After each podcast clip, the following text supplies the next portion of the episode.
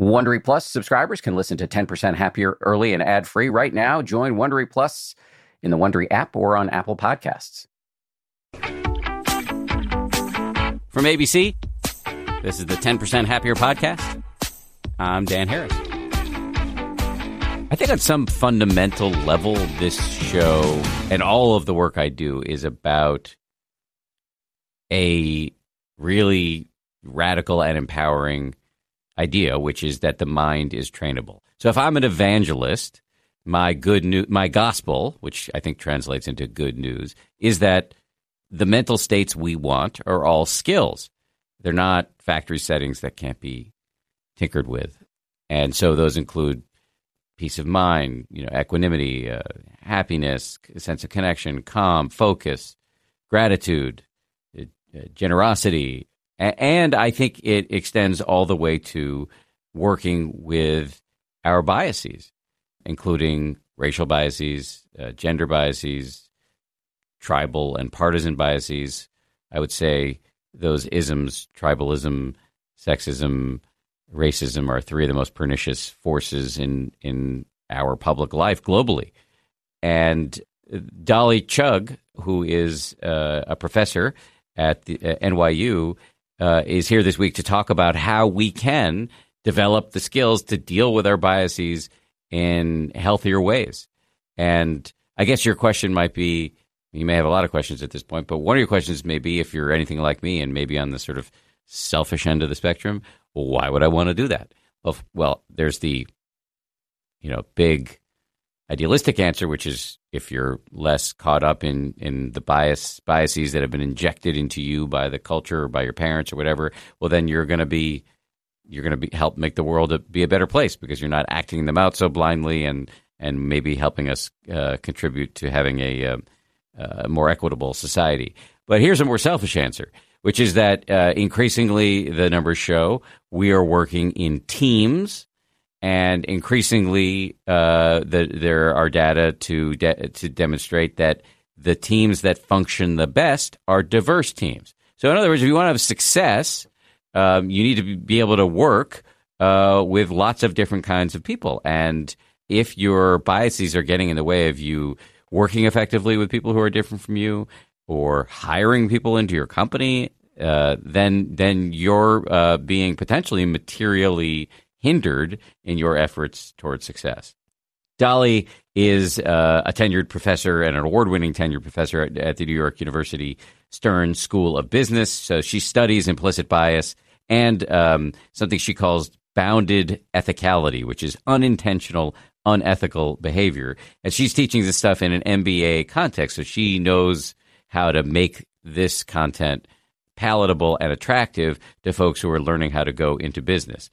And I think her framing is incredibly, this is just my opinion, uh, but her fra- the way she goes about this work is incredibly useful. Let me just name two of her precepts that I find super refreshing and healthy. One is that shame...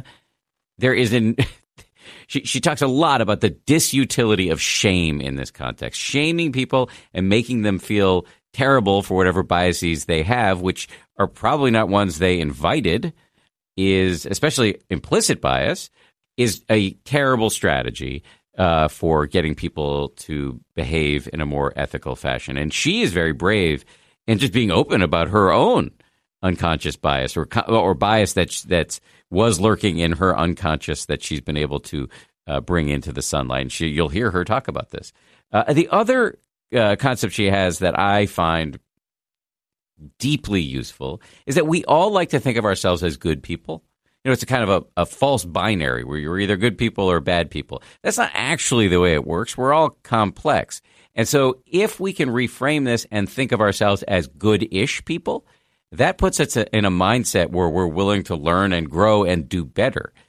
And that I find, as I said before, and as somebody who's uh, trying to get better at this stuff for both idealistic reasons and crass reasons as a businessman and, and journalist, I find that really helpful. So, yeah, maybe I should stop uh, talking about Dolly's work and, and let her do it. Here's Dolly Chugh. Um, normally, I ask people how they got into meditation, but but, but you're you're not deep in there yet. So we're gonna we're gonna shove that to the back of, yeah, the, of the podcast. Yeah, yeah. Uh, let me ask instead, how did you become so interested in the issue of bias? Oh, my gosh. I think it's all research is me search, some people like to say. And some of this is just about me trying to grapple as a human being in a complicated world where I, you know, I'm a professor and I sometimes mix up two black students for each other who look nothing alike. Or I um, find myself, my kids will come home and say something about this great heart surgeon who came as a guest speaker at school. And I'll say, what did he say? Oh. I know. So this stuff is happening all the time to me, to me, through me. And so a lot of my research is about trying to understand how I can sort of understand and deal with and get better around these issues. Were you ever, have you ever, are you still ever the on the wrong end of bias? In other words, are you the victim of it? Sure, I think so. Um, you know, I'm a... Your your listeners can't see it, but I'm a brown-skinned woman. And so there's, you know, a number of ways in which that shows up in my daily encounters in the world. Uh, my husband wears a turban and has a beard. And so airports are always fun for us. Are you Sikh? Um, he is, and I'm, I was raised Hindu, but we're sort of just a medley in our house of both. And so, absolutely, I think there's, um, I'm a children of immigrants. I was born in India, was six months old when my parents came here. So, and I think I've had the opportunity to sort of feel it and see it, it being biased from every angle, the ways in which I hold that biases, the ways in which I receive other people's biases.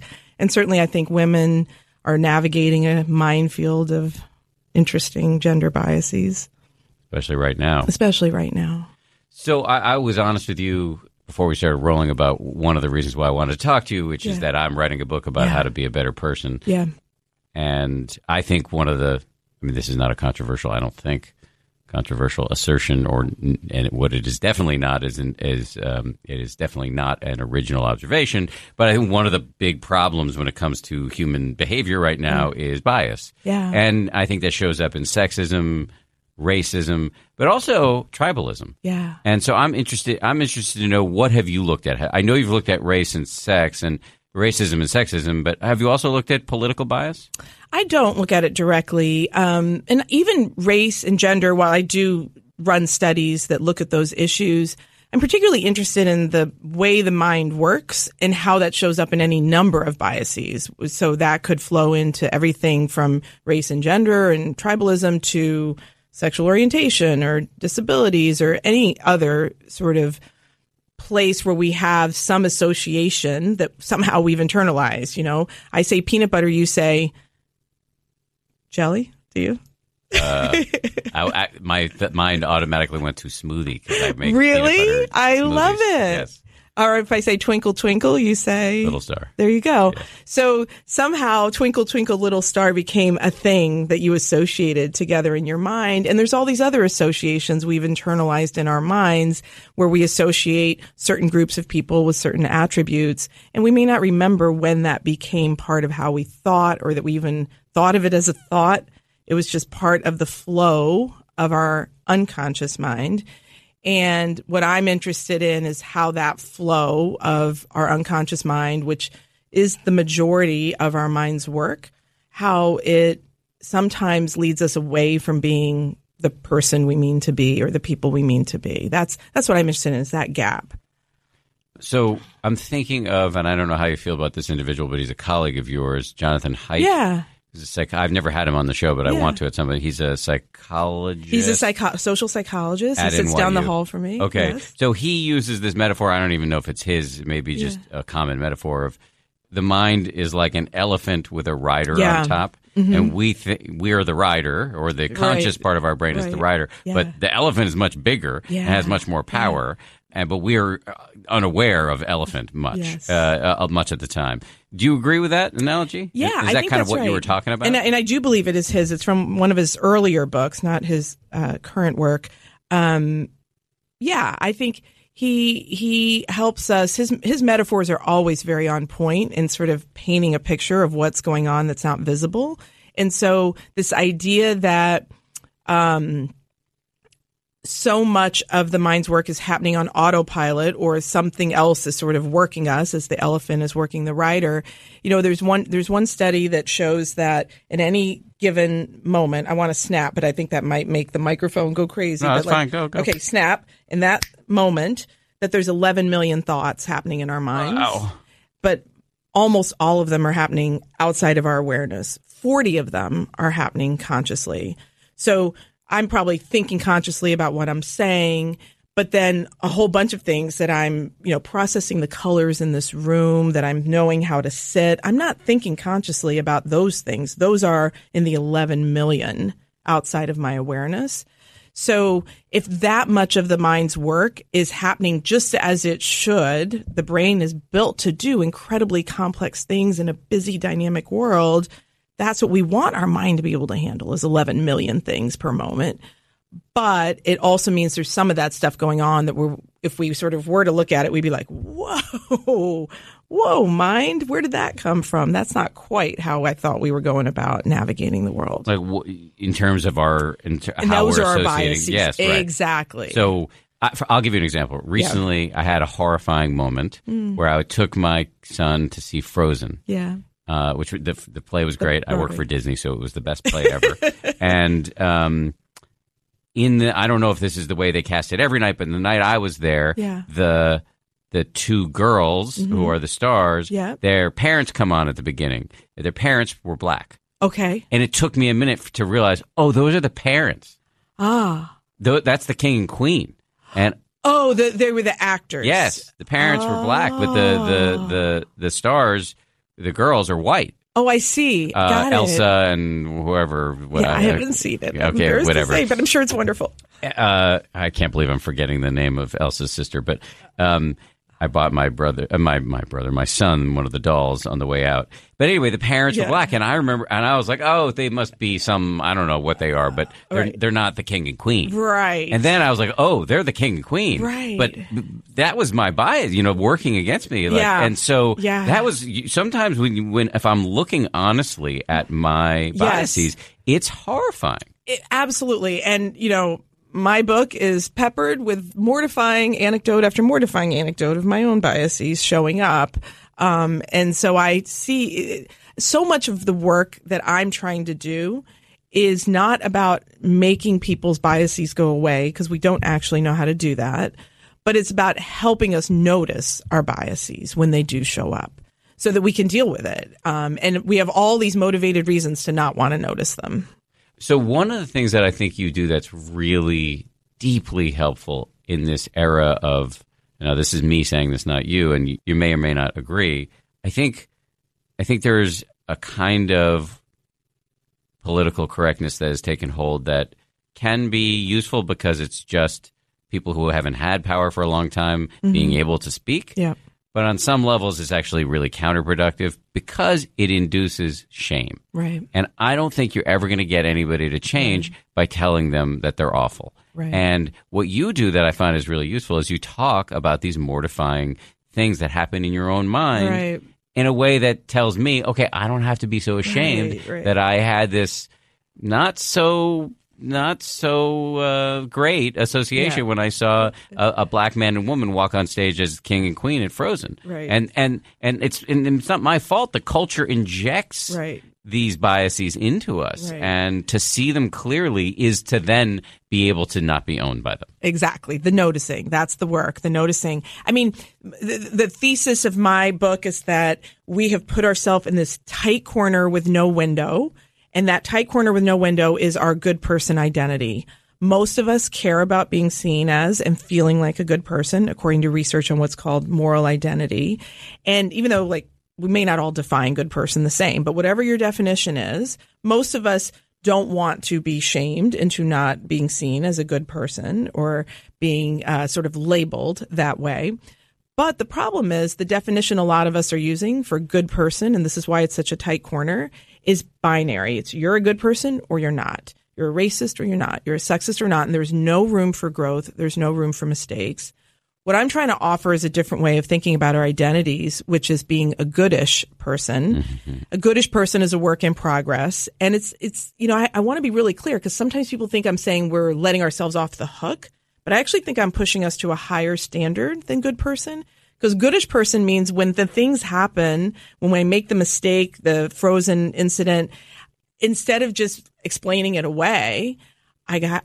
I have to notice it because that's what I do as a goodish person. I notice these things. I learn from them. My brain activity actually goes up because I'm in what Carol Dweck, a psychologist at Stanford, calls a growth mindset. And when I'm in a growth mindset, I view myself as malleable. I view my skills as malleable. And in that moment, when an error makes itself known, my brain activity is actually, oh, pay attention, pay attention to the error. When I'm in the opposite of that, a fixed mindset, where I don't view myself a work in progress, I'm a good person or I'm not, binary, then my brain activity actually goes down when I notice that error because there's nothing to be learned here. I just need to disregard or explain away what just happened. I love this so much. I think it's so constructive. And I wonder in this era of at times excessive political correctness and Twitter mobs and virtue signaling and all of the sort of the bad parts of having people who have for too long been held down being empowered, right? I think the, the there's so much good in, yeah. in in the fact that we have a much more sort of multicultural uh, uh, culture. Yeah. Um, but in the in the in the bad part of it, the sort of mob mentality, could we ever create a world, which I think you're kind of describing, where seeing, naming, admitting these kind of otherwise embarrassing mm. implicit biases could be the moment where we give ourselves a pat on the back because yeah. you saw it and therefore yeah. your odds of acting on it have just gone down. I think that's right. Um, I'll, I'll offer another layer on how to think about the what you're describing, the political correctness phenomena. Another way to think about it is through the, the framework of heat versus light. And so in in trying to make any sort of change, one approach is to educate others and meet them where they are and and you know, think about their comfort. And that would be sort of where I tend to usually fall is I try to uh, use myself as an example. I try to, the teacher in me comes out.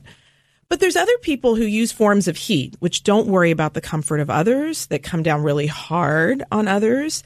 And uh, I used to be, when I started writing this book, frankly, a little judgy of the heat folks. And I was sort of pitching my book to publishers as I was going to be the light-based person.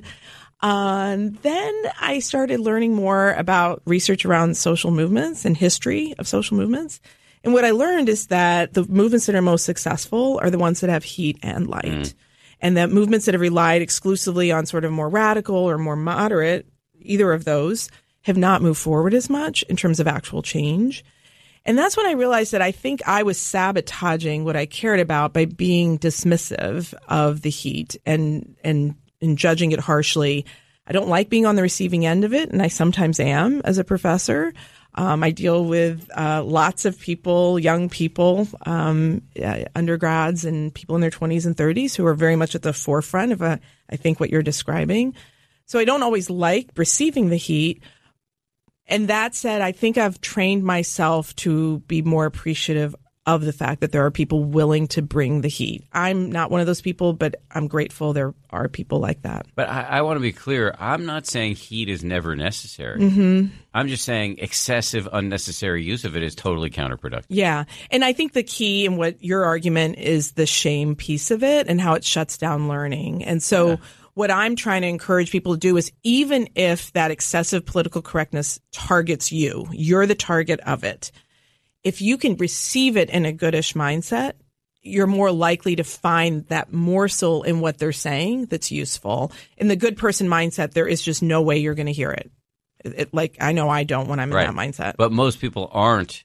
If if we're talking about affecting social change, which is what the heat bringers are trying to do, yeah.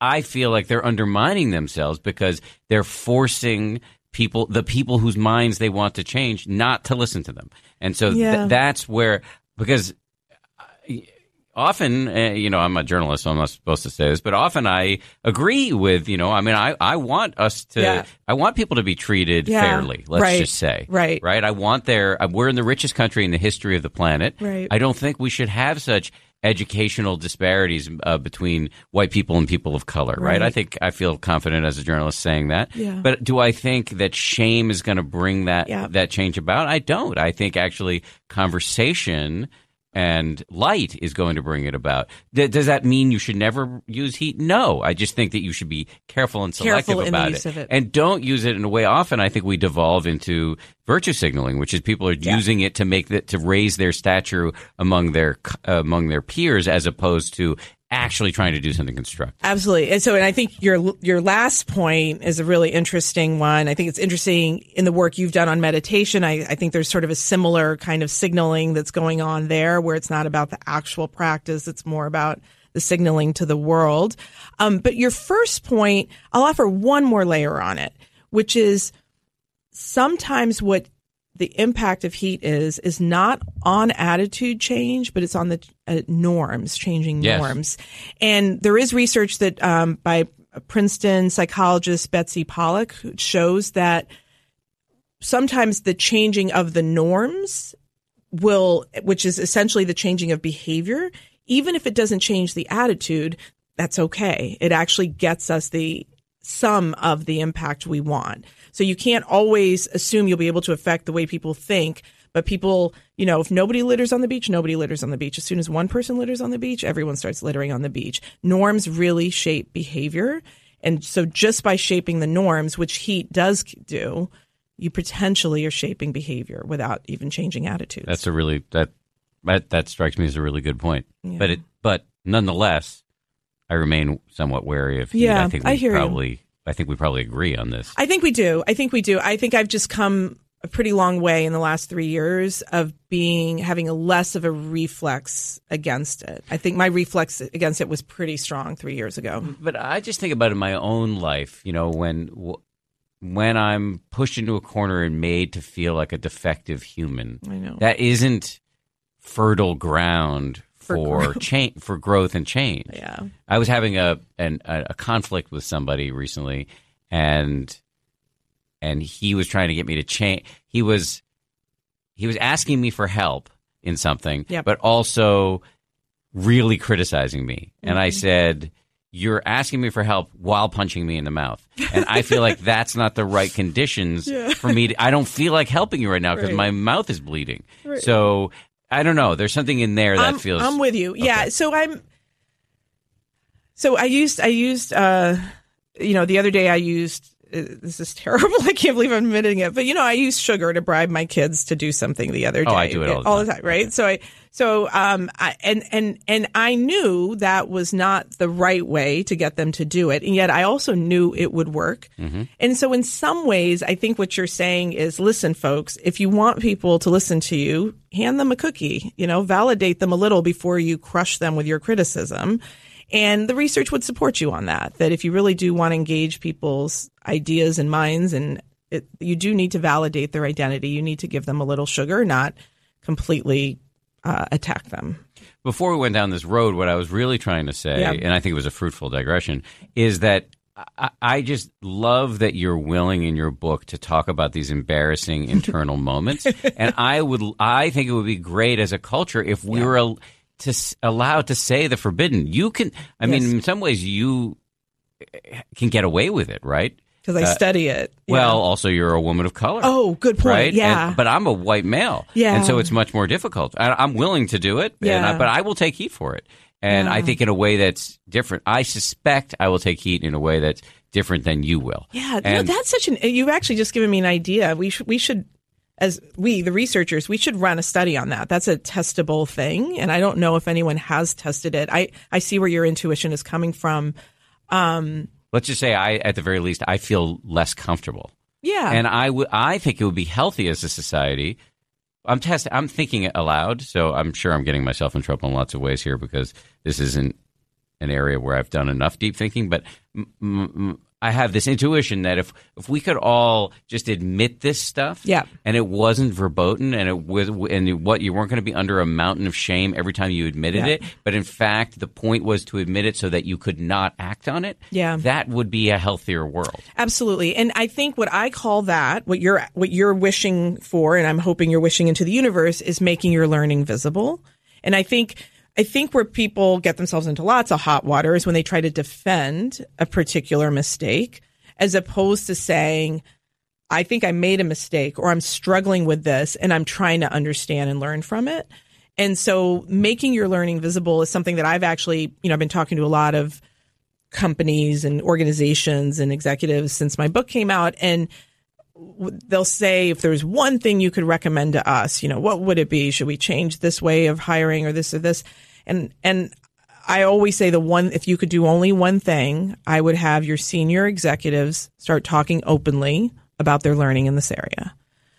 Until the senior executives are willing to acknowledge their own unconscious biases and start working on those issues themselves, no amount of diversity training or unconscious bias training is going to have any impact on anyone else. So you think, so we're dealing with this at ten percent Happier, which is a, a startup company that teaches people how to meditate through an app. And yeah. so we have, you know, look, we're at, right now, I think seventeen or eighteen full-time employees. And wow. we've just started, we have a committee on, on diversity and inclusion, and okay. we're going to bring in a firm to help us do better at Good. this. And Um, and we've heard a lot, and the early advice that we're as we're going about this learning process, that's very important to have buy-in from the highest level of the company yeah. for people to speak comfortably about this. Yeah. But you think it you think it would be important for somebody like me to get up in front of the company and say, "Oh, I was I met this person the other day, and to be honest, the fir- my first impression was based on." Uh, the fact that he or she was in a wheelchair or whatever, the color of their skin, mm-hmm. I, I reached a lot of like rapid conclusions that were wrong. Yeah. You think saying something like that, which is a fraught thing to say, yeah. is actually a healthy move. I think it's a healthy move. And I think the, the what's important is that you frame it in, and here's what I'm learning about myself. I think that you're making your learning visible. What you don't want to do is create panic that everyone's going to think, oh, God, Dan's, you know, what's he judging about me right now? You know, I was under this illusion that he was seeing me objectively, and now I have to worry about all these stereotypes he's bringing. But that's not what you're saying. What you're saying is, wow, I caught myself. And I think depending on where, I would make sure that when you're, if you're going to start doing that, the work you've done to educate yourself about how the human mind works, that your employees have had the same opportunity. So they're hearing this in the context of, wow, there's stuff that, that, you know, here's what Dan knows, and what I now know is that there's a lot of work in the human mind that takes place outside of my awareness. Um, some of that stuff that's happening outside of my awareness is not consistent with who I mean to be.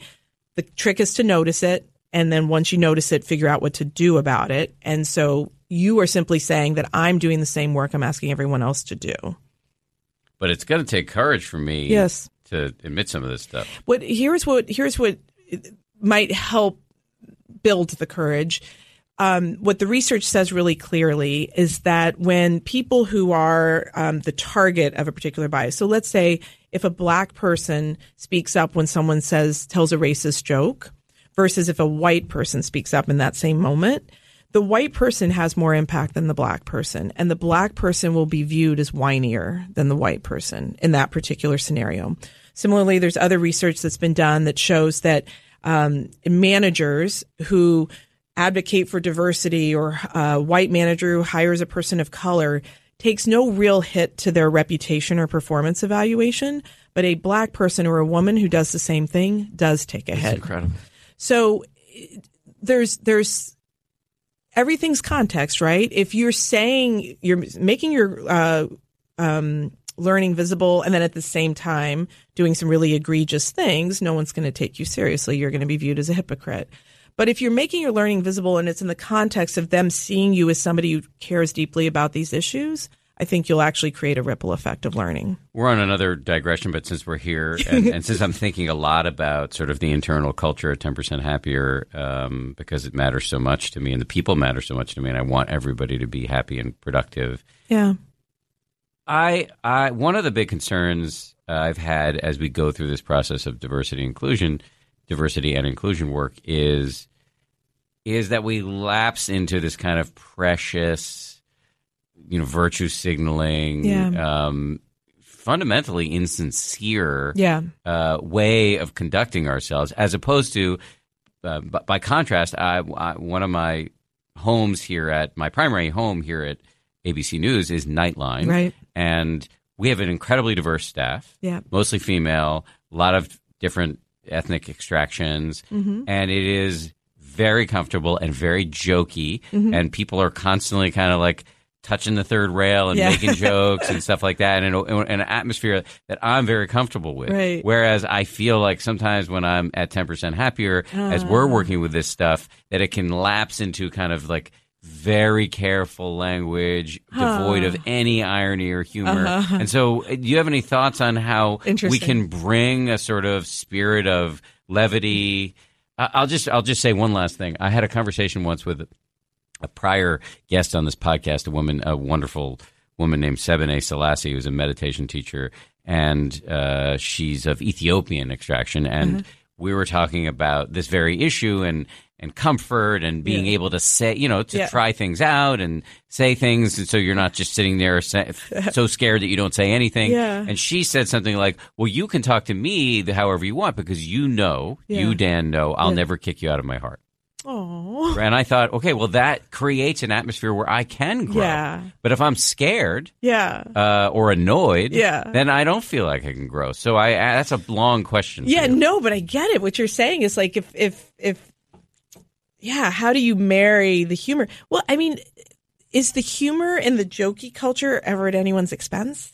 It's at my expense a lot. Good. That's perfect. So yeah. I was, that's exactly what I was about to say is if it's ten percent Happier, I think as long as you're the butt of sixty percent of the jokes, I think that's great. Oh, I love that. Yeah. I view it as a sign of intelligence if somebody makes fun of me exactly. quickly. Yes. Um, I, so, yeah. And so they're ruthless at Nightline. I mean, like I am, yeah, yeah. I am, they, they kill me. It's so great. I love it. Yeah. So, so, um, is, is, I mean, I think that's the key. As long as the humor that isn't being brought in is about targeting people who have less power, you, you know, making fun of your staff. Of course, you can make fun of your staff as long as there's that trust. I'm not suggesting that that's a bad thing, but I, I think you can create as as long as you you create uh, permission for it. I see. Okay, you know what I'm saying? Right. And it's also possible that it's just a different vibe that people just don't engage in that kind of humor in the same way. It's true. It's a different industry. One of the points that our C E O at ten percent Happier has made is like, look, Nightline may be very comfortable because it's so diverse that people who are from diverse backgrounds feel so comfortable yeah. that they can make jokes. But we're a tech company and tech is largely dominated by white males. And as we start to bring in more women and people yeah. of color, it's just not as relaxed yet. Right. Oh, and nor, nor could it or should be. Yeah. And so I think that's actually an excellent point. I just I just. I just want to make sure that we create a workplace that is not so precious that it's not fun to work in. Anymore. Yeah. Yeah. No, exactly. Well, and I think also creating trust. So first, I think you making fun of yourself and like validating when people make fun of you creates a certain level of trust at that level. Um, and your C E O doing that as well is important.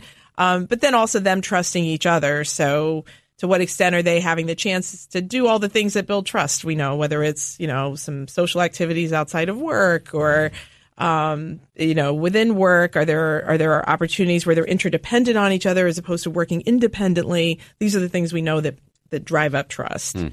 Mm. Stay tuned. More of our conversation is on the way after this. This show is brought to you by BetterHelp. I got to tell you, I feel so much better when I talk about my anxiety instead of keeping it bottled up. There's an expression that I first heard from the great researcher and also Zen practitioner Robert Waldinger: never worry alone. Our temptation many times is to keep it bottled up, but the data really show that the people who do the best in life, who live the longest and are the happiest, have strong relationships with people with whom they can talk about whatever's going on in their lives. And for me, therapy is part of that. If you're thinking of starting therapy, you might give BetterHelp a try. It's entirely online, designed to be convenient, flexible, and suited to your schedule. Get it off your chest with BetterHelp. Visit betterhelp.com slash happier today to get ten percent off your first month. That's BetterHelp, H-E-L-P dot com slash happier.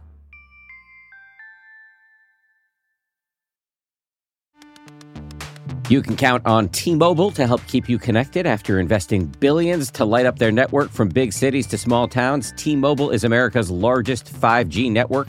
Plus, when you switch to T-Mobile, families and small businesses can save up to twenty percent versus Verizon and A T and T. Visit your neighborhood store or T Mobile dot com to switch. Plan savings with T-Mobile Third line free on essentials via monthly bill credits versus comparable available plans. Plan features may vary. Credits stop if you cancel or change plans.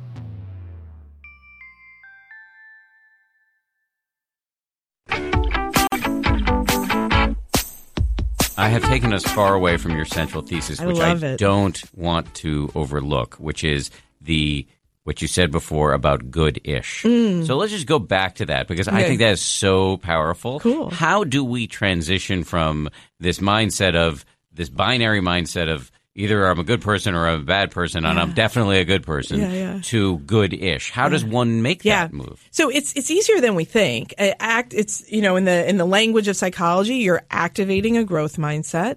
You're activating a belief that with effort you can improve. And so one great metaphor that I, I'm stealing from uh, Corey Hagem, who uh, is a curator at TED dot com, and she helped me craft this metaphor of think of it as technology. None of us assume that in two thousand nineteen we're going to get away without having to update our knowledge of our phones and our laptops and our d- gadgets from two thousand eighteen and fifteen and ten. We all know that every year we're going to have to figure new things out, and how do I download this, and how do I back up this, and we get my, get our kids to show us how to use our phones. That's just a given. And so what if we applied that same metaphor to how we think about issues around diversity or inclusion and bias, that that's a constantly changing world that we're going to update our knowledge in all the time. And that's just how the world is. It's not a reflection of us being flawed in some way. We're activating a mindset, a growth mindset of this is something I'm just going to keep doing. And the researchers on mindset, it's actually sort of Um, simple to activate that mindset. They simply tell people this is something that can be learned, drawing, math, golf, whatever. This is something can be re- learned and um, treated as something that is malleable. And then people can adopt that belief and move forward with it. So if you tell somebody to move out of I'm a good person come hell or high water and into I'm a good-ish person who is complicated and flawed, but has the intention of improving, then over time, actually, you can become less racist and less sexist. Well, I don't want to. I, I want to be really precise there. So, so let's break that down. So, what I'm telling people is, um, uh, navigating issues of diversity and inclusion, building more inclusive communities or workplaces. All of these are skills that can be learned. They're they're not something you have to be born knowing how to do. So that's the first thing. That's a learnable thing. So a uh, good person mindset says, I should just know how to do this. I should know how to be a manager of someone different than me, or I should know how to uh, pronounce names that, you know, uh, are unfamiliar to me. And since I don't know how to pronounce it, I'm just going to avoid saying it, or I'm going to shorten it. Um, no, these are things that can be learned. And so the, the first step is these are learnable skills. And in the book, I refer to it as instead of just being a believer in diversity and inclusion, you're being a builder. And so you're, you've got skills that you have to build. And then the second piece of it is um, when you said it'll make me less of a racist or a sexist, I want to be careful there. I, I, I don't use that language very often. Um, it's it's not obvious that it'll actually reduce your unconscious biases that we we. De-biasing is not something as scientists we've figured out how to do yet, but it will make you notice them more. Mm. It will make you more willing that when somebody calls you out on something that you go, oh my God, thank you for telling me that. That was something I totally missed, a blind spot on my part. And then you can figure out what to do about it. But it really depends on how you define racist or sexist yes. or whateverist, because if, if you define it as what your unconscious mind is vomiting up, yeah. then... then we, we're all hopeless. But if you define it more as your actions yeah. ba- in the face of this yes. n- incessant torrent of yes. nonsense that's in our, our and, you know, culturally injected, parentally injected biases, uh, evolutionarily injected biases that are they're part of the elephant, yeah. then you then then then then actually you can become yeah. less racist. So by that sexist. definition, I'll I'll... I'll uh... I'll go for that statement. You, you become a better rider on top of the elephant, in other words. Yeah, exactly. I um, after reading your book, which I loved, Um, I I uh, realized I should have called my book ten percent Woker. Yeah, exactly. That would have been a good title, exactly, right? Yes. You can have yeah, it. You, you can you can have it for your Maybe franchise. That's my chapter title. On, yeah, there on you go. Bias. Oh, just as long as you put me in the acknowledgments, you can have that's it. That's fine. I just I think... want one little hello. I think I can swing that. All right. Um, but but aren't biases good? Didn't we evolve to have mm-hmm. biases for, for a reason? Like, I don't I need to know the difference between a snake uh, a, a, a, a snake and a stick? Yeah, you know, right. Shortcuts are good. Our brain one hundred percent needs shortcuts to navigate the world. There's uh, there's no way we can process eleven million things every moment in a conscious way, and it's shortcuts that allow us to do it. It's just that sometimes those shortcuts set us up for, for mistakes. So uh, the, the architecture is great. We just have to pay a little bit of attention to what's in the house. And over time, uh, just to, to dig in on this a little bit before, you know, in terms of de- building this skill from going from being a believer to a builder, can you just dig deep, more deeply into so what are the practical steps we yeah. can take as we want to get better and better at this? Absolutely. So first of all, we want to just start noticing the ways in which we are in our own daily lives, uh, perhaps feeding our brains with associations that we weren't even paying much attention to. So for example, look at the last five movies you saw, books you read, podcasts you listened to, whatever, whatever media you consume regularly. And think about whose voices were represented, what um, images were being reinforced, uh, who was the creator of those particular forms of media. Uh, just by doing an audit of your media or your social media, you can get a sense of where you might be sort of feeding your brain stuff that you didn't mean to feed it. Uh, Rick Klau, who's a senior executive at Google Ventures, and I, I feature him in the book because he, he's a white male who spoke really candidly about the surprise he had when he went to this unconscious bias training. Pretty sure he didn't need it, that he was, you know, he sort of bashfully says, I really thought I was one of the good guys. I hired women and I promoted women, et cetera. And I go to this training and they have me do this unconscious uh, gender bias test. And I'm really stunned to see my results are not what I expected. Um, so he, he was skeptical, but he th- said, let me go through all my LinkedIn contacts and my Twitter. And in his world, his social media actually plays a really important professional. Um, he has, he's a real influencer in that way. And he realized only twenty percent of the people he was connecting to were women across platforms. And he was stunned. And he actively then said, wow, I'm in, I'm going to change that. I'm going to start looking for who am I overlooking? Where are my blind spots? And he says he's not quite up to fifty-fifty, but he's close. And I interviewed him before the Me Too movement became a national conversation. And he said then, he said, you know, when only twenty percent of the voices you're listening to are women, you every now and then hear some story about sexual harassment. And it sort of feels like a one-off. He says, when I was up closer to fifty percent, I started realizing I was hearing these stories all the time mm. from people I trusted. And I started realizing I'm really missing something that's happening right under my nose, figuratively. And so I thought that was a great example of, to answer your question, a concrete thing we can do is just look at the voices and content we're consuming and do an audit. The second thing we can do is start paying attention to when things do happen, when we notice something happening in the world around us. Is this a moment where we can constructively engage with the person telling the joke or the candidate um, who, who the candidate being considered or not being considered in a hiring process? Can we engage more on that issue with a committee? And in the book, I offer some concrete ways to do that, especially for people like me who are not very confrontational and, you know, don't particularly like to get in fights with people.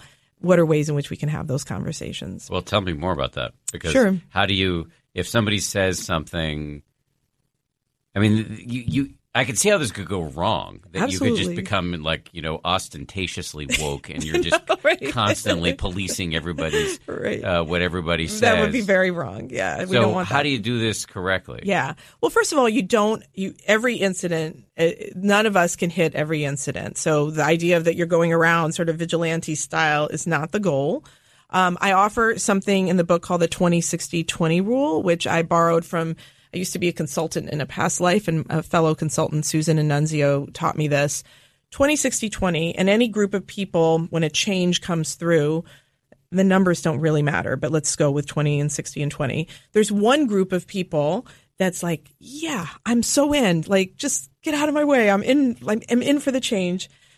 There's another group of people uh, who's not coming with you, and they're never coming with you, and they don't like it, and they're vocal about not liking it. And uh, she would call them the comfortably miserable on that particular issue. And then there's this big middle group, let's call it sixty percent, uh, that's the movable middle, but not super engaged on whatever's happening, whether it's a new accounting system or a new uh, w- way of how do you refer to uh, people of color, like new language. It, they're just not paying a lot of attention. It's not top of mind for them. And what the twenty sixty twenty rule says is that if it's the first twenty, those people want to learn, want to grow, just find the right moment to talk to them. If it's the other twenty, you're not going to get very where, but get very far, but they are going to suck the energy out of you. They are going to try to pull. They're like the trolls, the internet trolls, but sometimes in real life. They're Uncle So-and-so at Thanksgiving some in some of our dinner tables. And there you need to be really careful. What you need to do there is not focus on changing their minds, but uh, focusing on signaling that this, from a norm standpoint, is not okay. And then that middle sixty is the group we continually forget. We don't give them any of our attention. And that's the group where we actually could have real impact. They get swayed by either that first sixty, or sorry, that first twenty or that other twenty. And so the twenty sixty twenty rule says make a quick snap judgment. It's not perfect. It's we're using one of our mental shortcuts. Figure out whether you're dealing with twenty, sixty, or twenty. If you're dealing with the first twenty, uh, go for it. Just put them in, activate your learning mindset and allow them to do the same. If you're dealing with the bottom twenty, focus on signaling that this is not cool from a norm standpoint, but don't get in a long, protracted argument. If you're dealing with the middle sixty, people who are not deeply entrenched on an issue are more persuaded by humanizing stories than by data. So pull up a good story about yourself or someone else. I'll give you an example from my own life. Okay. The first word of one of the chapters in uh, the original edition of ten percent Happier was a quote. So it wasn't my word, okay, but it was a quote from a men- member of the military who referred to meditation as retarded. Mm. Uh, I think that was in the edition I read. Yes. So I read, a, that stuck out for me. There's a new edition coming out where, where that will not be the case okay, anymore. Yeah. It was explained to me by, I don't want to name any names just because I don't have permission, yeah. but it was explained to me by somebody close to me who yeah. has a child with special needs yeah. that that one word mm-hmm. ruined the book for him. Mm. And so on the next edition of the book, it's out. Got it. And I just found that personal story to be so incredibly powerful. Wow. And so I guess I was probably in the sixty there. Yeah, on that particular he, issue. He it handled just... it so skillfully. He didn't make me feel ashamed. Right. He didn't lecture me or wag yeah. his finger at me and tell yeah. me I'm a horrible person. Yeah. He was like, he said, look, we grew up in an era where that word was okay, right. but I'm telling you it's it's really not okay. And for, for people who have are parents with kids with special needs or or maybe have a brother or sister with a special need, whatever. Right. It's um, it, it, it's d- devastating. That's a great example of a strategy, a middle sixty strategy. So it's so if you're around the, but then I guess the question is, oh, you're around the office and somebody says, makes a joke that's like kind of borderline. Yeah. It's you've got to make a call is quickly. Is this person in the twenty, the good twenty, the bad yeah. twenty, or the sixty? And is now the right place to do it? Should I take them aside? Exactly. It's complex. It's complex. And that's why the twenty sixty twenty rule helps, because it get you you can work your way through like sort of the funnel of decisions and quickly get to a plan. Um, that may it may involve doing something in the moment, or it may involve something more privately outside of that moment. And, you know, one of the things that I, I try to use as much as I can is a sense of humor in those moments where, you know, it'll be like, oh, you know, like they tell the, the joke and you're like, my God, you look so young to be so old fashioned. Where did that come from? You know, that kind of. So you're not even going to hit it head on. You're just going to name it. That's that's what I mean by busting a norm. You're not going to just let it sit and become like, OK, yeah. you're going to you're going to be like, all right, we all just saw what happened there.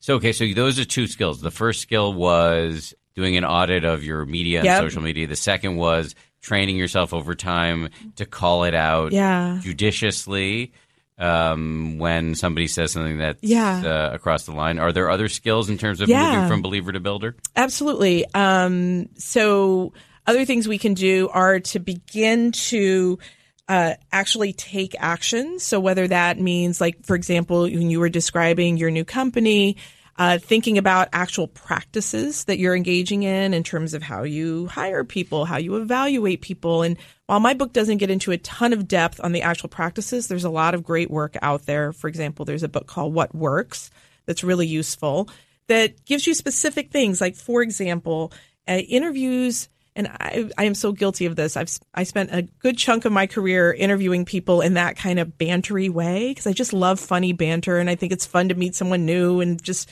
find the common ground to have funny banter on, and spend an interview doing that for thirty minutes. And you sort of talk about something related to the job. But that kind of interview, which a lot of industries rely a lot on, uh, actually sets yourself up for where culture fit mm-hmm. is being the thing assessed. Like, can I banter with you? And usually we can, the one study showed that the the two things that really kind of supported that kind of interview were if you went to the same school mm-hmm. or if you um, had shared a kind of un, a hobby. I wouldn't even say unique hobby, but like marathon running or craft beer brewing kind right. of thing. But you can see how that would work against anybody who's not coming from sort of the prototypical background. And so um, a more a better way of interviewing is something that's more structured, that's more behavioral, meaning the questions are asking, tell me a story about a time when you blah, blah, blah, blah, blah, did something related to the job, as opposed to doing this bantery thing, which is really favoring people who feel really comfortable with whatever background I'm most comfortable with. So a skill that comes to mind as a possible way to to be better at diversity inclusion that you haven't listed, okay, but I want to see whether you think it would be a good skill, would be meditation. Oh, gosh, good, yes. Do, do you? Th- but uh, here's how I think it would work, but I'm not a scientist, so you tell me if yeah. there's any evidence to suggest yeah. this. Med- meditation is all about dragging what's in the elephant, what's in the unconscious, yeah. up to the to the dri- to the rider level, yes. right? Yes. So that you're seeing your biases. Yes. Much, you're, it's a self-awareness. It's an inner telescope. Is there evidence to suggest that this process can surface these biases in a way that allows us to surf rather than drown in them? Yeah. And I, I, I can't believe I didn't think of it till you just said it. There is one study out there that's, there may be more than one, but there's definitely one study out there that's actually looked at unconscious bias in meditation. For some reason, it didn't come forward in my memory until now. And I do believe they showed some optimistic result in that study. So that sounds like something promising that I'm actually going to go back and refresh my memory on. Um, but meditation, as I understand it, as someone who doesn't practice it, but uh, definitely thinks I will end up practicing it in my life, because so many people I respect and care about, it's a central part of their lives. It really feels like something that's coming for me. Um,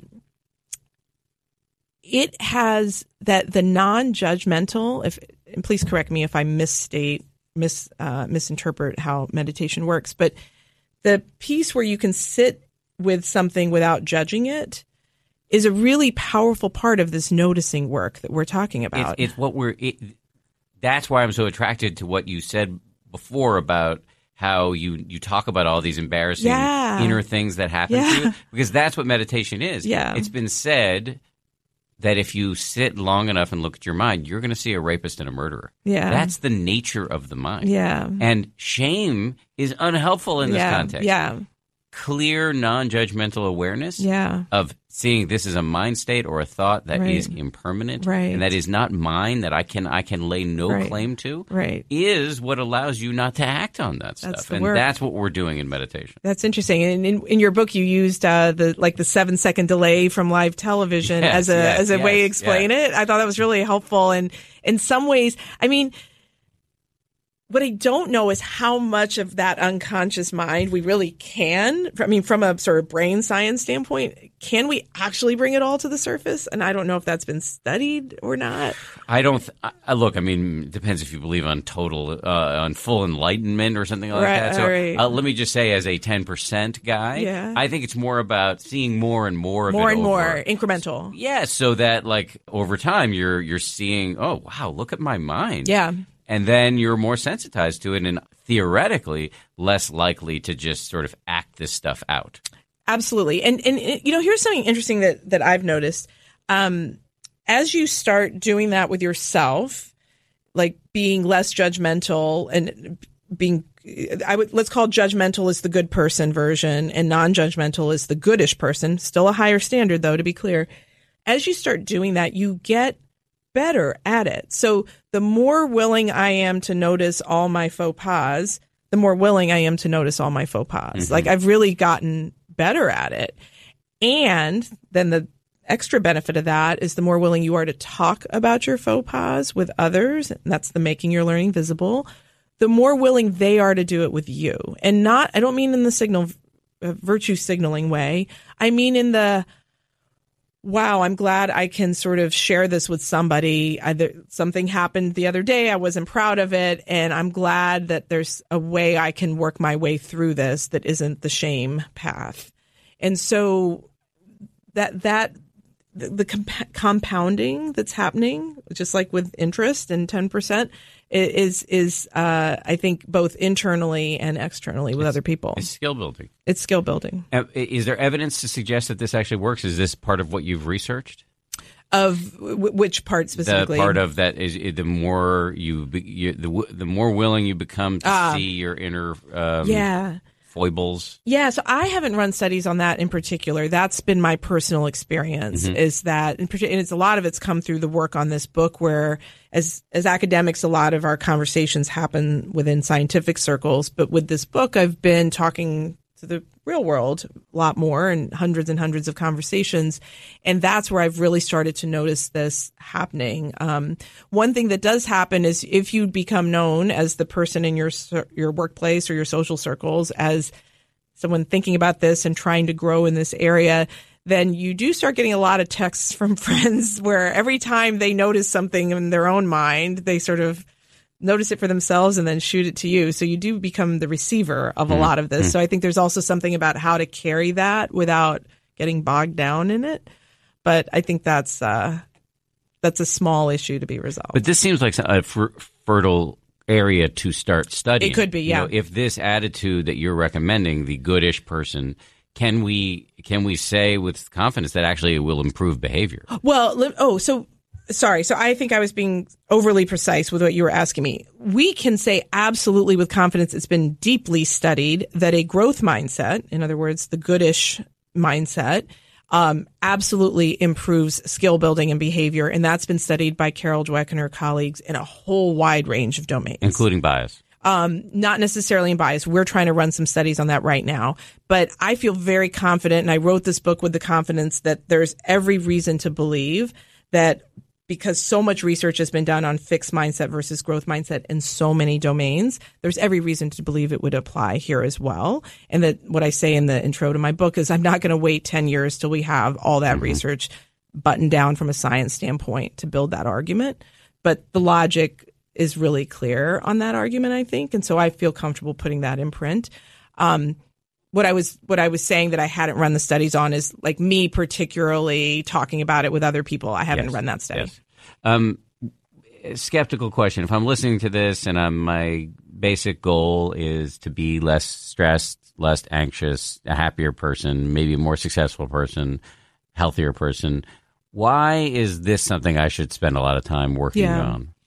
Well, I actually in I don't take the stance that it should be. Um I take the stance, the reason the title of my book is The Person You Mean to Be, is that this is for people who are wanting to um, pay attention to these issues. And I think in recent years, that number has grown in the United States and probably beyond.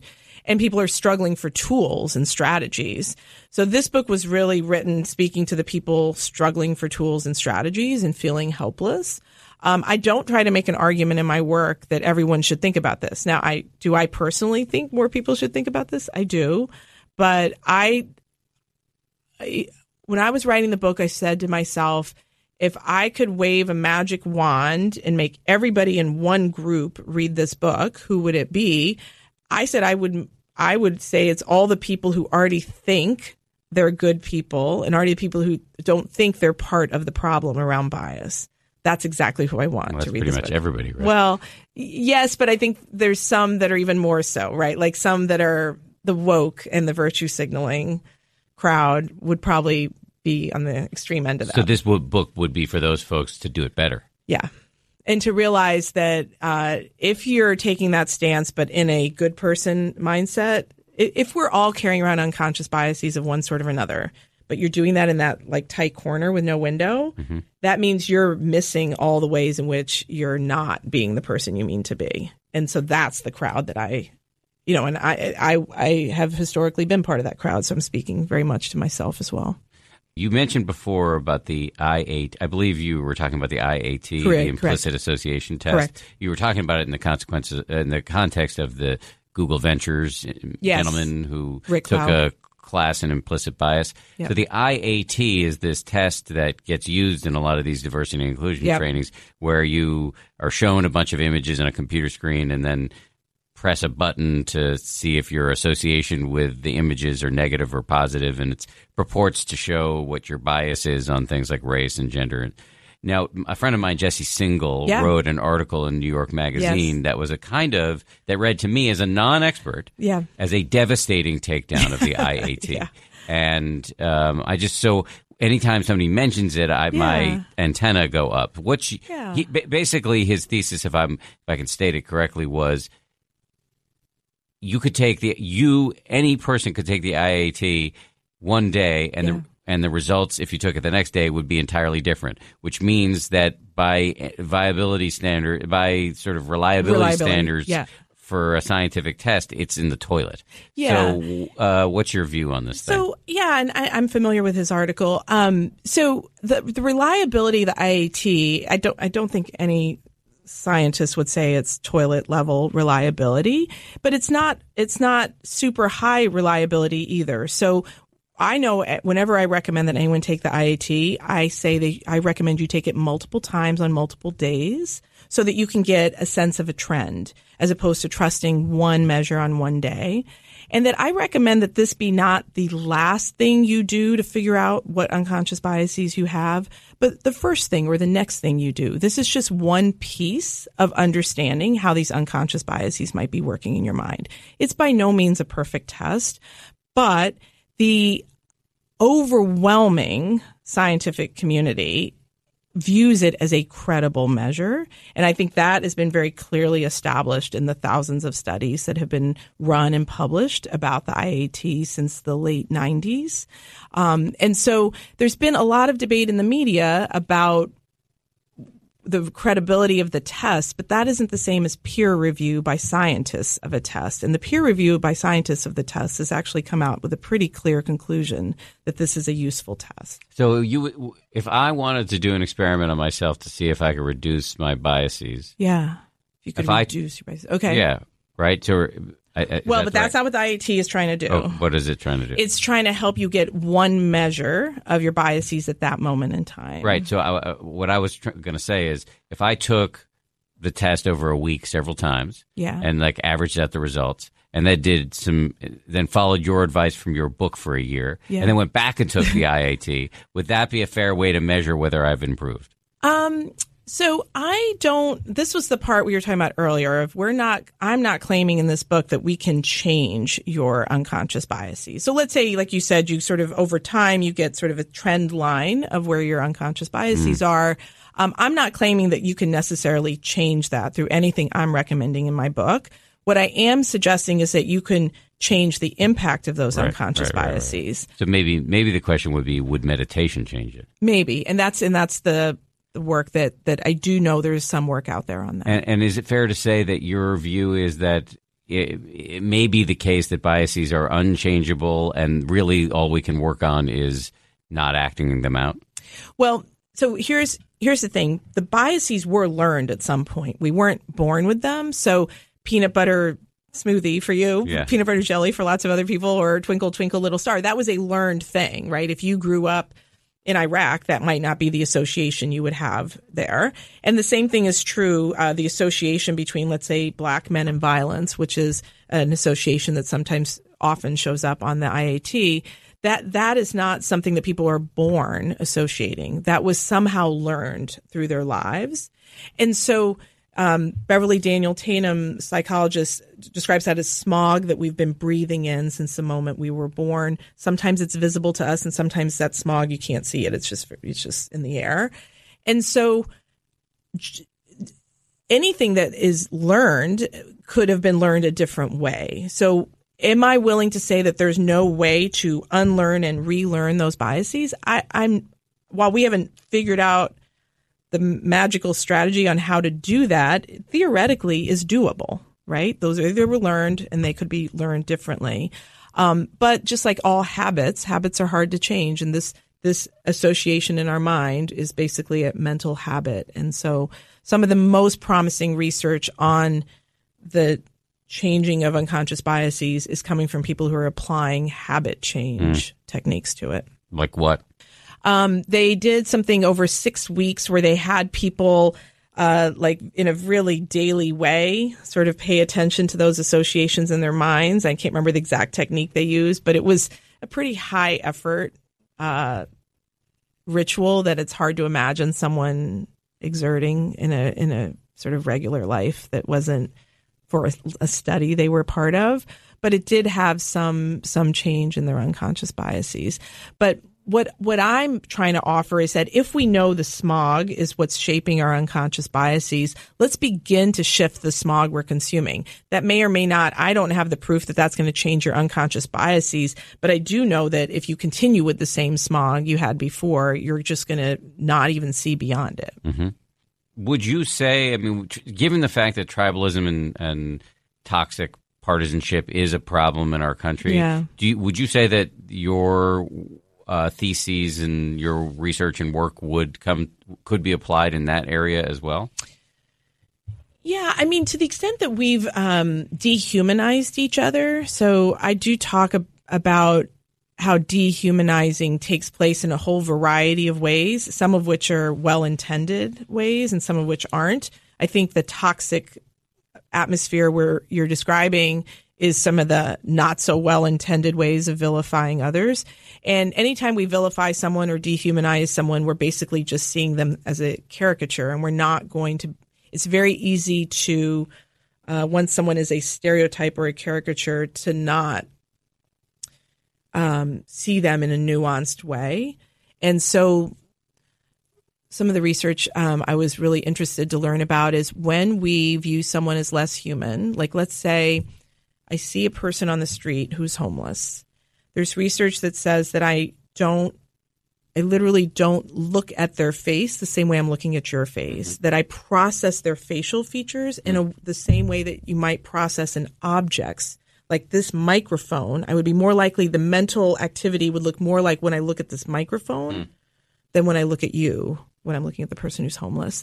And so with the toxic partisanship that we're seeing and the tribalism, it's like we're viewing everyone as microphones as opposed to like people. Well, it seems like the same process of, you know, diversifying your media and calling out your inner habits of associating Democrats with tree huggers or whatever. Yeah. Um, could be used uh, in, in this context. It seems like it. Yeah. I haven't, I haven't gone very deeply. I don't, I don't, my book, I think it's described as potentially being politically relevant, but I didn't really think of it as political when I worked on it. Um, but I absolutely can see the relevance there, yeah.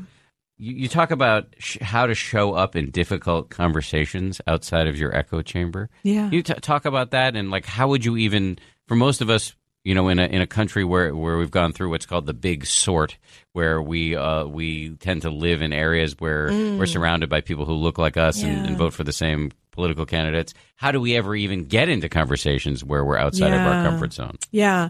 Well, this is where, I mean, for all the challenges the internet's posing in our lives right now, this is where social media is really useful because you can eavesdrop on a lot of conversations that you would never have access to, or you would never even uh, feel it was polite to eavesdrop on in real life.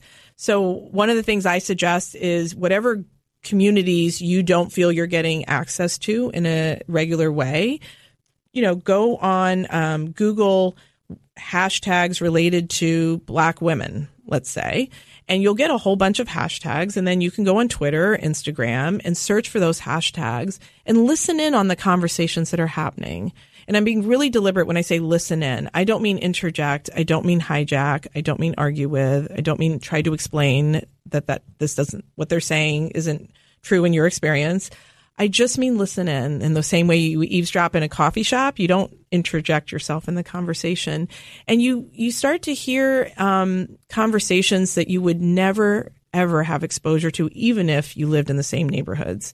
That these are private conversations that are sort of being publicly held. And that's a very unique um, twenty-first century phenomena that I don't think anybody's ever had before. And the point of this is that you might just start to, it's it's it's changing the smog. Yeah, it's changing the smog, and it's it's helping you, um, it's changing the smog and that you're inputting different things, but it's also intellectually, you're you're just understanding things that you wouldn't understand otherwise. You're... Um, Uh, you're understanding that there's varied views on an issue. There isn't a one black perspective on Colin Kaepernick. There's a whole bunch of perspectives. There's as many perspectives as there are black people. Uh, and you're you're hearing the debate and the dialogue in a really rich intellectual way. Talk about something that I think a lot of white people do, which is cookie craving. Yeah. Well, we all do. To be clear, I think uh, cookie craving is a human phenomena. So cookie craving is this desire we have to feel affirmed for our good person identity, to be patted on the back, to be told that we're woke or that we're, um, you know, not a sexist, not a racist, and that we are um, sort of sometimes without meaning to a little more focused on that than on the actual issues. I, I tell a story in the book about a former student of mine, Rachel Herniak.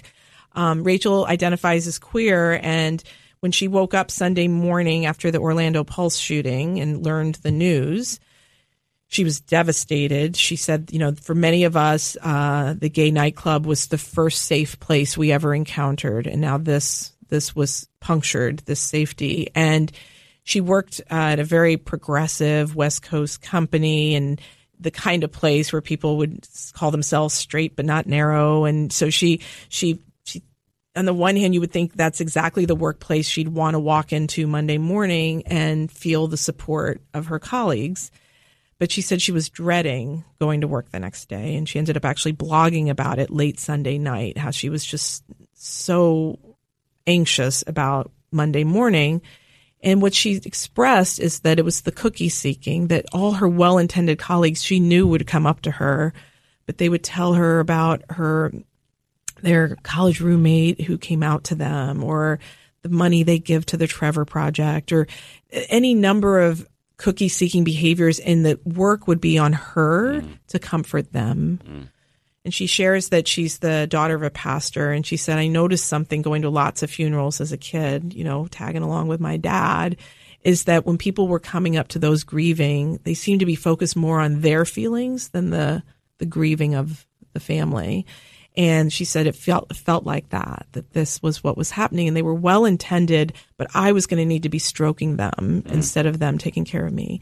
So we all do this cookie seeking. And part of what we're just trying to do by thinking of ourselves as goodish, not good, is give take the cookie seeking out of our interactions with other people. It's really exhausting for people who are already dealing with being the target of any kind of bias to then also comfort the people around them. If we can sort of validate ourselves as works in progress and get out of that binary, then they don't have to do that for us.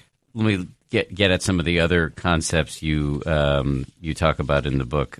Uh, bounded ethicality. What is that? Yeah, bounded ethicality. That's super jargony, and I think it only shows up once in the book, but it's a spinoff of those who like books like Nudge or Thinking Fast and Slow by mm-hmm. Nobel Prize winners Richard Thaler and um, Danny Kahneman.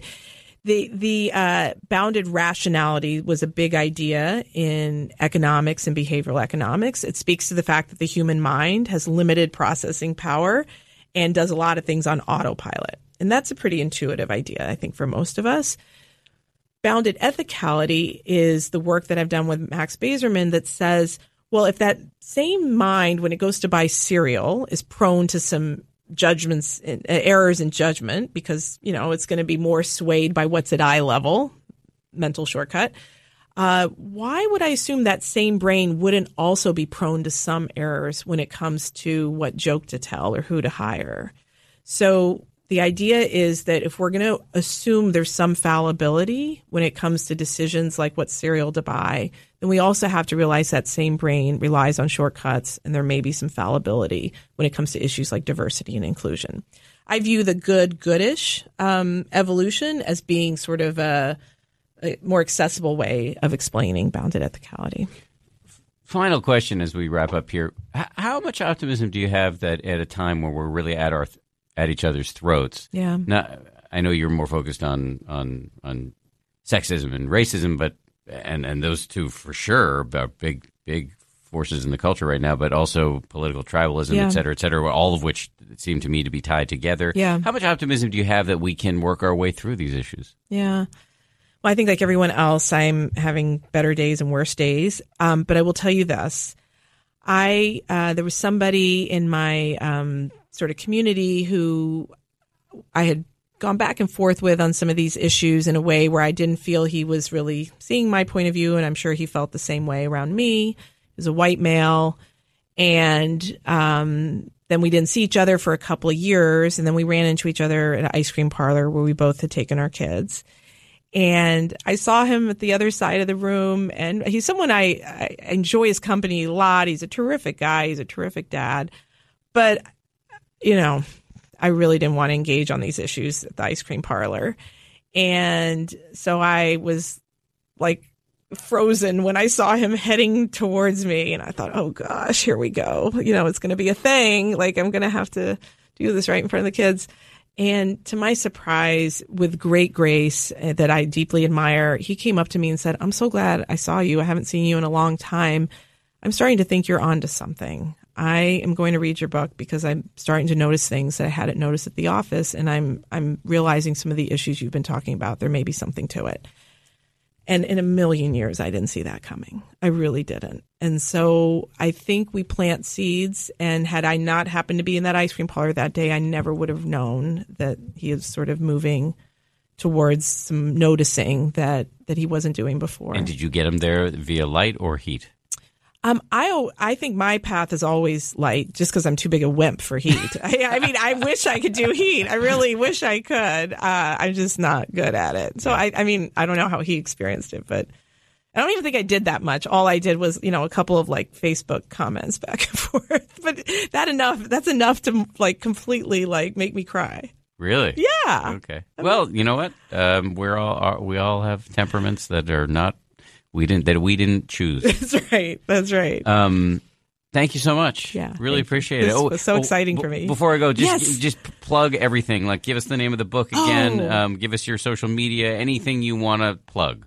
Oh, you! Wow, thank you. Uh, the name of the book is "The Person You Mean to Be: How Good People Fight Bias." It was endorsed by Adam Grant and Angela, Angela Duckworth and Billie Jean King. Nice. And um, there's a TED Talk that is on a similar subject if you'd like to see that. And I love ten percent Happier by Dan Harris, and I think you should read it. Thank you very much. Excellent work. Thank you I like so much the for light you me. Threw in there at the end. I'll take a plug anywhere I can get it, even even on my own show. Dolly Chugh, thank you very much. I suspect... Uh, I've been talking about this a lot lately, and, and um, you know, as I write this book, as I endeavor to write this book about the benefits of not being mean, uh, I suspect that this interview is going to be, and, and what I hope will be an ongoing relationship is going to be quite useful. All right, let's get to our voicemails. Here's number one. Hello, Dan. This is Casey. Thanks for everything you do. I'm an avid fan. The goal of Buddhist style meditation and philosophy. You know, we're not supposed to use the word goal, but I don't, I don't know how else to put it.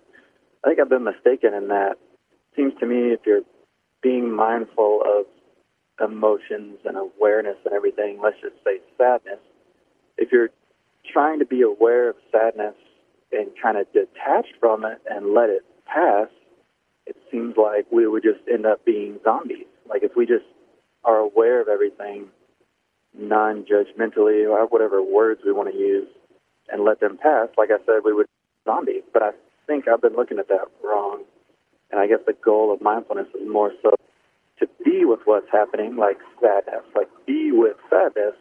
But through being mindful and through meditating, we aren't adding all the extra mental B S that goes along with it, like ruminating about it or thinking about it again and dredging up the sadness again on purpose because whatever reasons. So hopefully that makes sense. Thank you. Bye.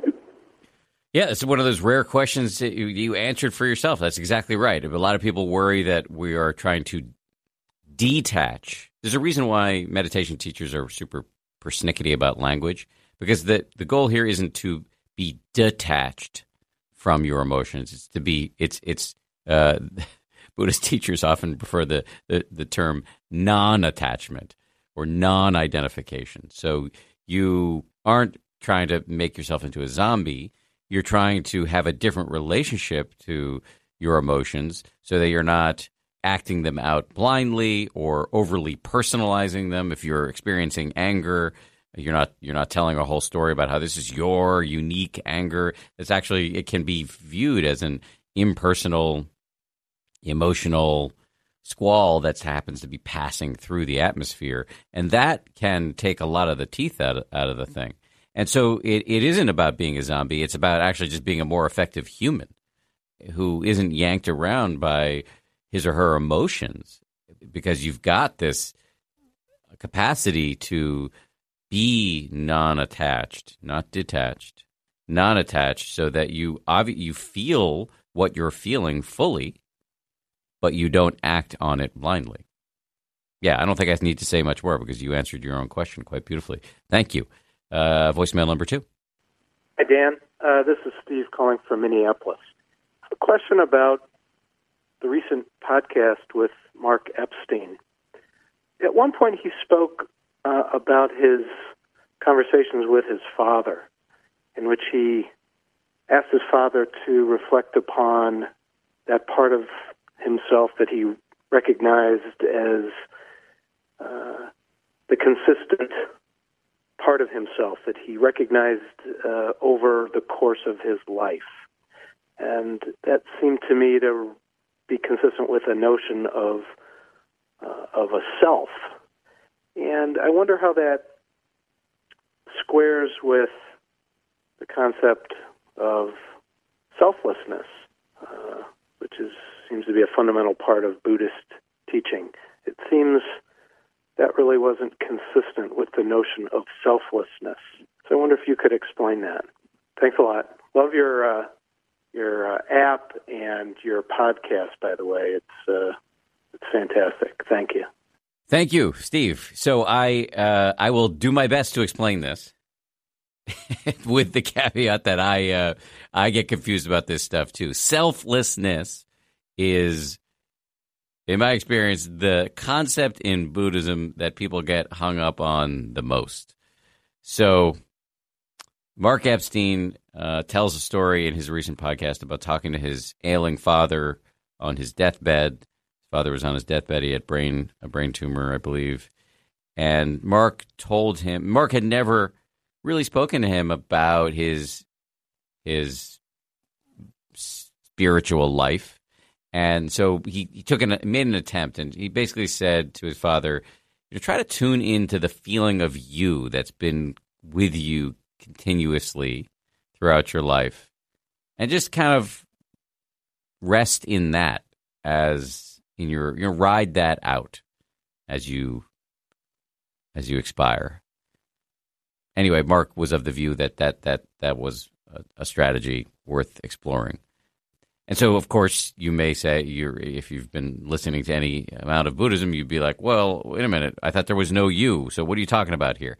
So the the way to think about this is uh, the, con- the the the phrases that are often, or the, the concepts that are often used in Buddhism are relative reality and ultimate reality. This may sound like the names of bad high school punk bands, but bear with me. Relative reality is the world in which we all move from day to day. You know, we're all, you know, kind of moving through the world as we conventionally know it, relating to one another. Everything seems solid. I am me. I can pound my chest. I have to put my pants on in the morning. Every, you know, things are as they seem. That's relative or conventional reality. Ultimate reality, the ultimate truth of things, is sometimes compared to quantum physics. So I'm sitting on a chair right now. Uh, on a conventional level, it looks like a chair. But if you had a super powerful microscope, you would see it's mostly empty space and spinning subatomic particles. The same is true with you. So on the relative or conventional level, you're you. You're Steve. You've, you know, you again, you put your pants on in the morning, you make a dentist appointment, you eat, you're you. But on some ultimate and important level, there's no there there. So both things are true at the same time. Internally, you have a sense of you. And to and Mark is a bit of a contrarian in the Buddhist world because sometimes Buddhists really militate against this feeling of you. But Mark, uh, I think for reasons perhaps having to do with his psychotherapeutic background, doesn't want to outlaw the sense of self and say that it's all bad because that would be, in his view, to deny reality. He likes to quote um, an ancient Mongolian teacher of the Tibetan lineage, but he was it was a Mongolian teacher who came up in the Tibetan system, who once said to his student, "Of course you're real. You're just not really real." So that's the sort of hard to grasp paradox here. On one level, you are you, and your sense, your inner sense of you, is not invalid and not entirely destructive. But on another level, if you close your eyes and look for some core Steve, you can't find it. And the not finding, so the teaching goes, is healing in and of itself. Why? Because then you're not taking everything that every neurotic obsession that flits through your mind so personally. And it's the taking of your anger, and I talked about this earlier, as being you and yours that can lead you to feed it and re-up it and re-up it and re-up it in a way that becomes compulsive and neurotic and destructive. So it's about this balance, the Buddhist teachers will tell you, holding this balance in your mind, this paradox in your mind between conventional or relative reality and ultimate reality. And uh, I, I will not claim to have mastered these teachings and only recently have started to kind of see for myself uh, um, the ways in which they're useful in a sort of down-to-earth way. And again, in my mind, I think there are lots of ways it can be useful in a down-to-earth way, and probably a smarter person could explain those to you. But to me, the the um, it really does come back to I love the idea of not taking what pops through your head personally, because, again, then you're not so caught up in it. And it's the getting caught up in it that can be that can really lead us to do the things we regret, either internally in terms of habits of mind or externally through our behavior. Joseph Goldstein, my meditation teacher, will sometimes tell people to pretend that your thoughts are coming from the person next to you. Well, that how useful is that? By the way, we didn't invite these thoughts anyway. They're just, you know, we can to a certain extent direct our own thinking. But a lot of the stuff that our ego vomits up, we don't know where it comes from. This is the great mystery of, of consciousness. And so that simple little trick of pretending whatever thoughts are bubbling up through your mind right now, actually, they're not yours. They're coming from the person next to you. First of all, it may make you hate the person next to you. But it does kind of decouple you from this process that is owning you so much of your life. And that, to me, is where this rather abstruse, esoteric concept of selflessness, it, that that's where the rubber hits the road, in, in my experience. Um, at least one of the areas where the rubber hits the road. So I hope that cleared it up a little bit. I mean, such such good questions this week. I hope I'm adding some some value there. Um, I, re- I really appreciate the questions. On the subject of appreciation, I want to give a big shout-out to the folks who produce this show. I'm looking at Susie Liu, my colleague, through the glass right now. Hi, Susie. She's um, making sure that my voice isn't too loud and uh, making sure that all everything I say is being recorded. And then there's Ryan Kessler, who does the day-to-day uh, work of producing the show, and uh, Samuel Johnson, Grace Livingston, ten percent Happier folks who uh, help me stay prepared editorially and also vet and, and get our guests. So a lot of people doing a lot of work, all of which I come on here and often screw up. But I do feel incredibly grateful to to everybody who's doing the work, and I feel incredibly grateful to everybody who's listening. if you want to make me even more grateful, you can um, go on, rate and review, or tweet or uh, Facebook about uh, the podcast. That that's always super helpful. No requirement. I'm not going to send the police after you if you don't, but we love it when you do. At the very least, thank you very much for listening, and uh, I'll see you next Wednesday. If you like ten percent Happier, and I hope you do, uh, you can listen early and ad-free right now by joining Wondery Plus in the Wondery app or on Apple Podcasts. Prime members can listen ad-free on Amazon Music. Before you go, tell us about yourself by filling out a short survey at Wondery.com slash survey. For more than two centuries, the White House has been the stage for some of the most dramatic scenes in American history.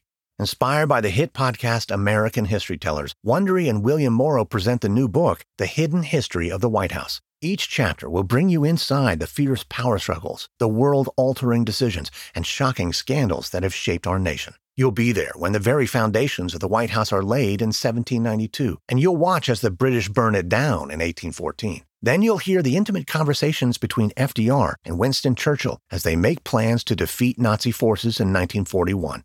And you'll be in the Situation Room when President Barack Obama approves the raid to bring down the most infamous terrorist in American history.